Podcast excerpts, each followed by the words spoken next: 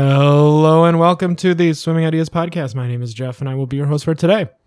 This is the episode number 44, Resetting When Plans Don't Work. We're going to look at what you can do in your swim lessons and your swimming program when you realize that what you're working on just isn't working. How can you go about producing and giving a quality swim lesson instruction or swim team instruction when you feel like you're not getting anywhere? Let's take a look into how to reset your plans. That's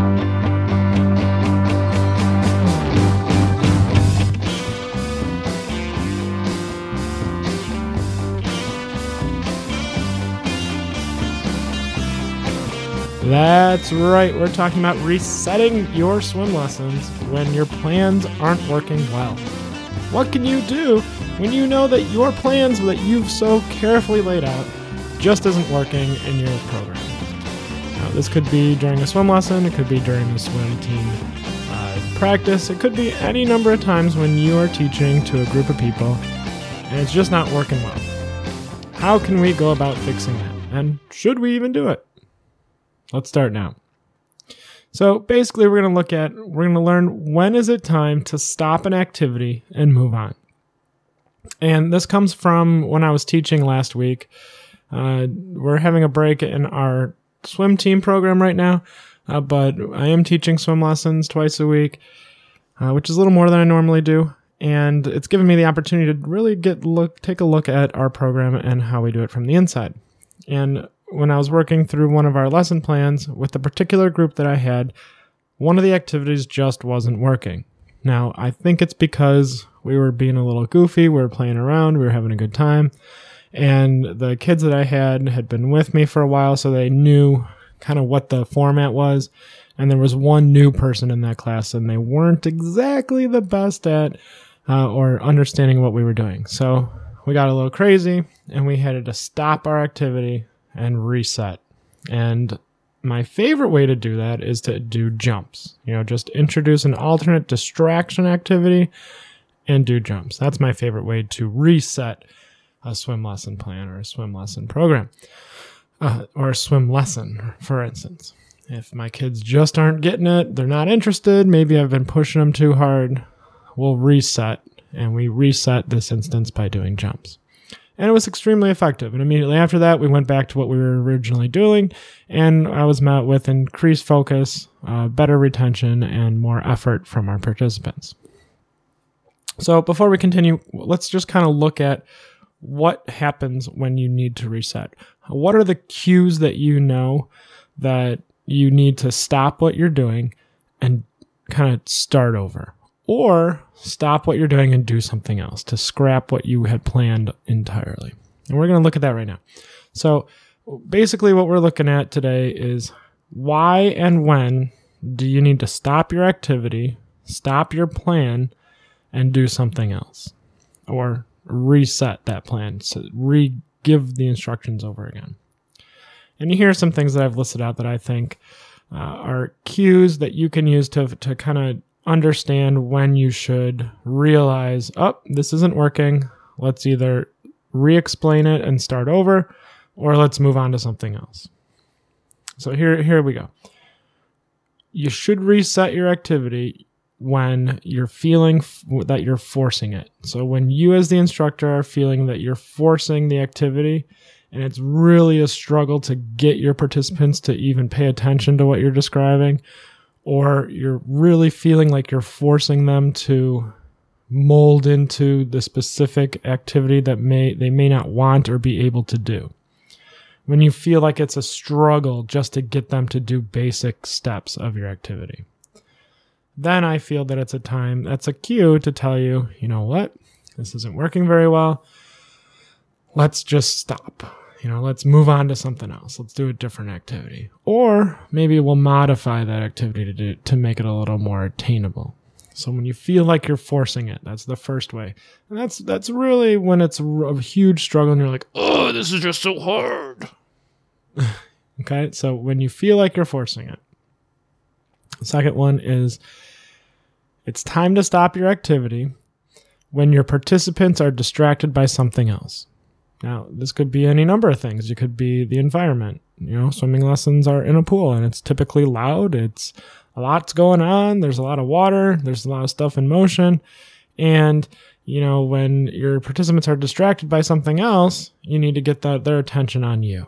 And like maybe it's a television in the observation lounge that's playing something that they're interested in. They like watching TV, and maybe they're watching the televisions instead of listening to you. That's one way, you know. So it's time to stop an activity when your participants are distracted by something else. Now, sometimes you can just correct this by doing a loud reset. And by a loud reset, I mean, hey, it's time to pay attention. You know, use your voice in a way to kind of get their attention, or a clap, you know, do a clap with your hands, or snap your fingers or something. And sometimes that will just, you know, you need to get their attention on you. And if you have their attention on you, then you've reset that group. That's one way to reset, is when your participants are distracted, do a loud reset. Third, it's time to stop an activity and move on when goofiness takes hold. And what I mean by this is when you're goofing around with your the kids in the water, and you're having a good time, and you're having fun, but you're also instructing, they stop listening to the instructions and start playing the game. Now, if you've spent time with young people in general, I'm talking about 4, 5, 6, 7, 8, 9, you know that when you get wrapped up in a game or something that's fun or entertaining that they laugh at and that you play off of, or they find goofy and then it kind of gets out of control, you have to stop it, rein it back in. If you spend time with kids, you know what I'm talking about. It's really this nebulous, hard thing to describe, but you get wrapped up in the fun, and then it goes too far because it becomes a distraction or a liability. You know, something bad might happen. You know, they'll fall off a bench or get out of control. You as the instructor, you as the parent, you as the authority figure have to stop the activity and reset them. Say, hey, you know, we've gone too far. Let's bring it back. And when goofiness, in my case, takes hold in my swim lessons, we do jumps. And that's what happened in my experience. And that's part of where this podcast is coming from. So when goofiness takes hold, it's time to stop an activity and move on, or use a distraction activity like jumps, and then you can go back to doing what you were doing. So, for example, my goofiness took hold when we were doing streamlines. We had done a bunch of streamlines, and then we were doing streamline with 3 strokes, and then we were doing streamlines on your back. And it was on our back that we, you know, goofiness took hold. And so we reset by doing jumps. Okay, the next one here, and the final one for our purposes today. It's time to stop an activity and move on when your participants are not getting it. And I put getting it in quotes here because that's our fault. That's the instructor's problem. It's not their fault for not knowing what's going on, right? So when participants are just not getting it, it's because we're not explaining it very well, right? We're not giving them the opportunity, or we're not explaining it in a way that's accessible for our participants or understandable by our participants. So maybe it's too complex. There's no visual aid. There's no explanation. There's no, you know, maybe it's using keywords and jargon that they're not aware of. So when participants are just not getting it, then it's time to reevaluate or to stop our activity and move on. Now, we could just reteach it or explain it a little bit better. So if I was to go up to a group of kids I've never taught before and I said, all right, we're going to do 3 streamlines, and we're going to do 3 streamlines with 3 strokes of freestyle, they're going to be like, what the heck are you talking about? A, I don't know what a streamline is because I call them rocket ships. B, I don't know what freestyle is because I call it ice cream scoops. And C, how are we going to do it 3 times? Am I going to do, you know, from here to there, doing it over and over and over again for 3 times? Or, you know, what's the format? How is that done? What does that mean? You know, there has to be some sort of foundation expectation of what those words mean. And that's why we teach the rotation method. That's why we teach what 3 short distance skill work is. That's why we have the short distance skill cheat sheet. You know, there are these formats that we have and use that we can break down into these smaller, easily, once you know what they are, really easily spoken commands but you got to speak the language that the participant knows. So if they're not getting it, if that group that I came up to and just said, "Yep, we're gonna do 3 streamlines with 3 strokes of freestyle," and expected them to know what they meant, and I've never met them before or taught with them before, they're probably not gonna know, and they're not gonna do it right, and that's my fault because I didn't explain it or establish a base for which they can do that activity on. I have to show them what I mean. I have to tell them what I mean in a way that's accessible to them. So if I explain it better or I reteach it to them, they'll be a little bit better at it. Now, on the same side of that, participants may not get it when you offer too complex instructions for an intended group. So, for example, if I was talking to a level 4 class and they had never done like 100 IM, or they don't know what an IM is, an individual medley, right? If I was talking to a level 4 class and I expected them to know what 100 IM kick is and gave them that as an activity, they wouldn't know how to go about doing that because it's too complicated for that group. Or if I was working with a level 1 class and I said, who go underwater, level 1, they're working on going underwater. And I said, all right, we're going to do 3 times, 5 strokes, 1 breath, and a flip. I'd be like, what are you talking about? Hey, I don't even go underwater. How can I do a streamline by myself, do 5 strokes, take a breath of what, 5 strokes of what, and a flip? Are you kidding? So that would be too complex. And these are gradually exaggerated things, but they illustrate the point here. So when your participants aren't getting it, it's time to stop an activity and move on. And that may be because you didn't explain it well, or maybe it's because it's too complex for that group that you were talking to, or maybe they're distracted by something else, and that's why they're not getting it, and you need to use it. Pay attention. So those are when I feel that it's best to reset, and we can do that reset process pretty easily. We can use a loud voice to say, hey, it's time to focus here. We can adjust their distraction towards you, or you can say, all right, we're going to do something else. In my case, my go-to is doing jumps. If I feel like my group isn't listening or ready, or if I'm forcing it, or if they're just too goofy, or I'm not explaining it well enough, I say, all right, let's stop. And this is for swim lessons. Let's stop and let's go do jumps. And we'll do 2 jumps. And that takes, 2 minutes, right? And then they have some fun, they use some energy, and then I can use that as an actual break, and we go back into doing a different activity or the same activity, but explained a little bit better, modified for them. And then after their jumps, when I say, okay, we're moving on to the next thing, they're ready for the next thing.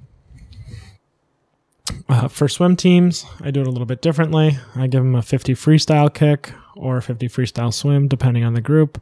And I use that time, that 50 time that it takes them to do their 50, to kind of reevaluate or think about, okay, how am I going to explain this better? How am I going to adjust this to make it more appropriate for the group that I'm working with? So, and I kind of want to tie this into this article that I read on NewYorkTimes.com. It's called, What If the Secret to Success is Failure? And it's basically about how failure drives success. And I'm looking at this and kind of tying this together because we're failing at something here as instructors. We are unable to do the planned activity. So we've met a roadblock. We've met a failure here. And we have identified that because we're forcing this and it's not working, or our participants are distracted by something other than us in our lesson. So we've failed at maintaining their interest. When we've let goofiness get out of hand and out of control, we have to reset.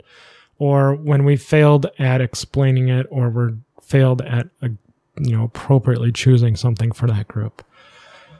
And then we can have success when how we handle that failure, how we handle that. Do we plow on and ignore these signs and just try to force the issue? And, it doesn't work because then the participants aren't going to succeed as quickly. They're not going to do as well.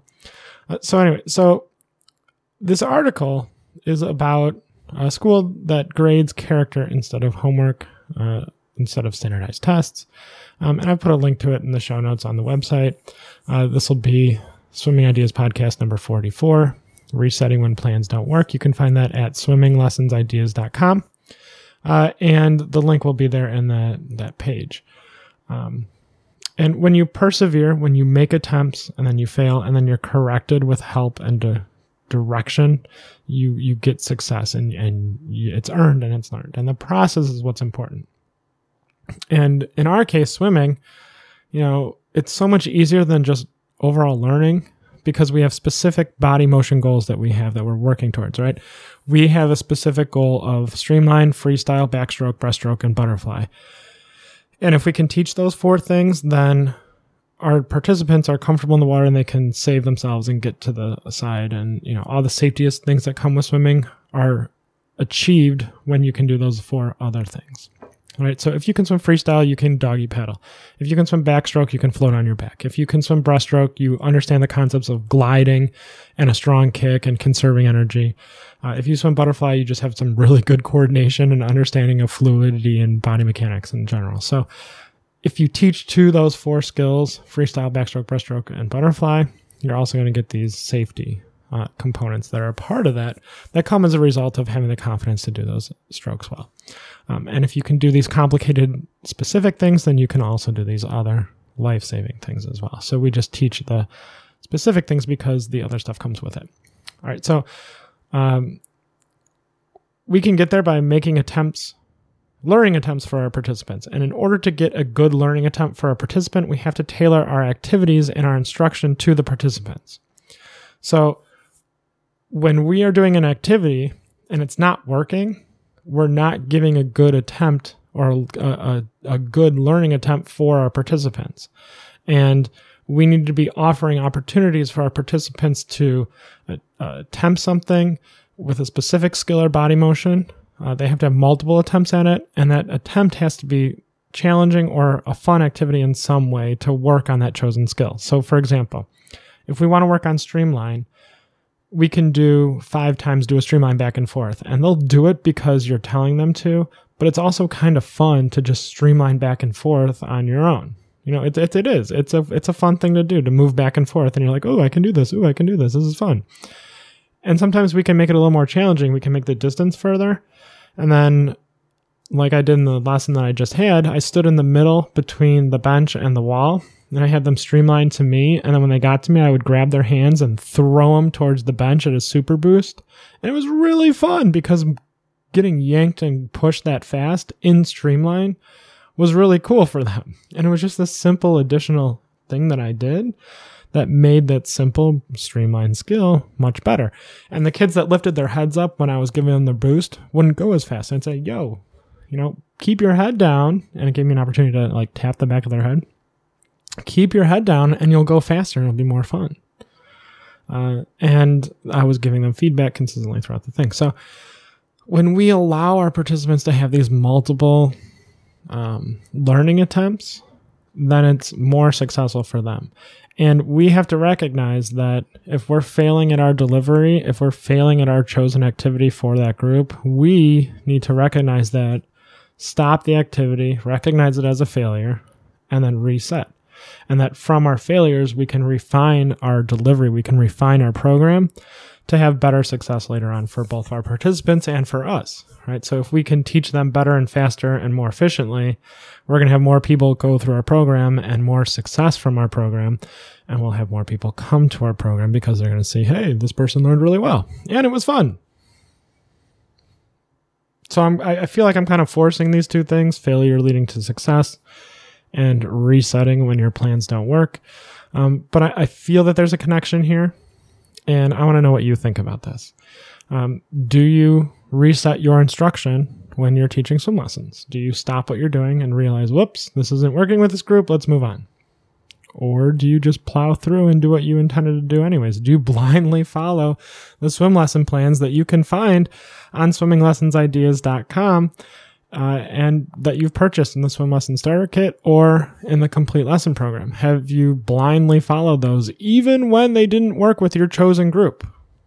Because every group is different, and the lesson plans are a guidepost. They're an idea generation source. They're a plan to follow if you're not interested in writing it out yourself. They're guideposts, though, that you can deviate from, or you can mix and match activities and things you want to do. And that's the beauty of Trello, right? If you have access to the Trello board, the master skill list that you can get on the Complete Lesson Program, each activity is a card, and each list is a day of lesson plans. And if you don't like the way something flows, you can mix and match those and then print them off on your own. It's pretty exciting. So, you know, what do you do? Do you reset your activities? I want to know about that. And if your goal is, obviously your goal is to infrequently reset, so not do it very often. But when you're trying new things, you need to know when it's time to reset and stop. So when we're testing out new swim games, or if we're, you know, if I read, or if I were you and I read the book, How to Create Fun and Effective Swim Games, and I was on the fly creating a swim lesson game for the group I was working with, and I made a mistake and it didn't work very well, and I wasn't getting the results that I wanted, I would stop, reset, 50 freestyle, or let's do some jumps, and start over, or do it in a different way. I want to know, do you do this? Do you reset your activities in your program? Do you encourage your swimming lesson teachers, your swim instructors, your coaches, to stop what they're doing when they realize that it's not effective and reset? Let me know. Send me an email, jeff@swimmingideas.com. That's Jeff, Jeff, @swimmingideas.com. Just send me an email. Say, hey, I reset my program. I stop when I'm making a mistake and I move on. And here's my go-to activity. Like I said, my go-to activity is jumps. And if you would prefer, you can connect with us on Twitter @SwimmingIdeas, or on Facebook, Swimming Ideas as well. I look forward to hearing from you, and thank you for taking the time to listen to this podcast. And if there's any things that you would like to hear about, please send me an email. Let me know. Jeff at swimminglessonsideas.com. I'm sorry, Jeff at swimmingideas.com, or Twitter @SwimmingIdeas, or on Facebook. All right. Thank you again for your time. And let's hope in the future you have successful swimming plans and swim lessons. Take care.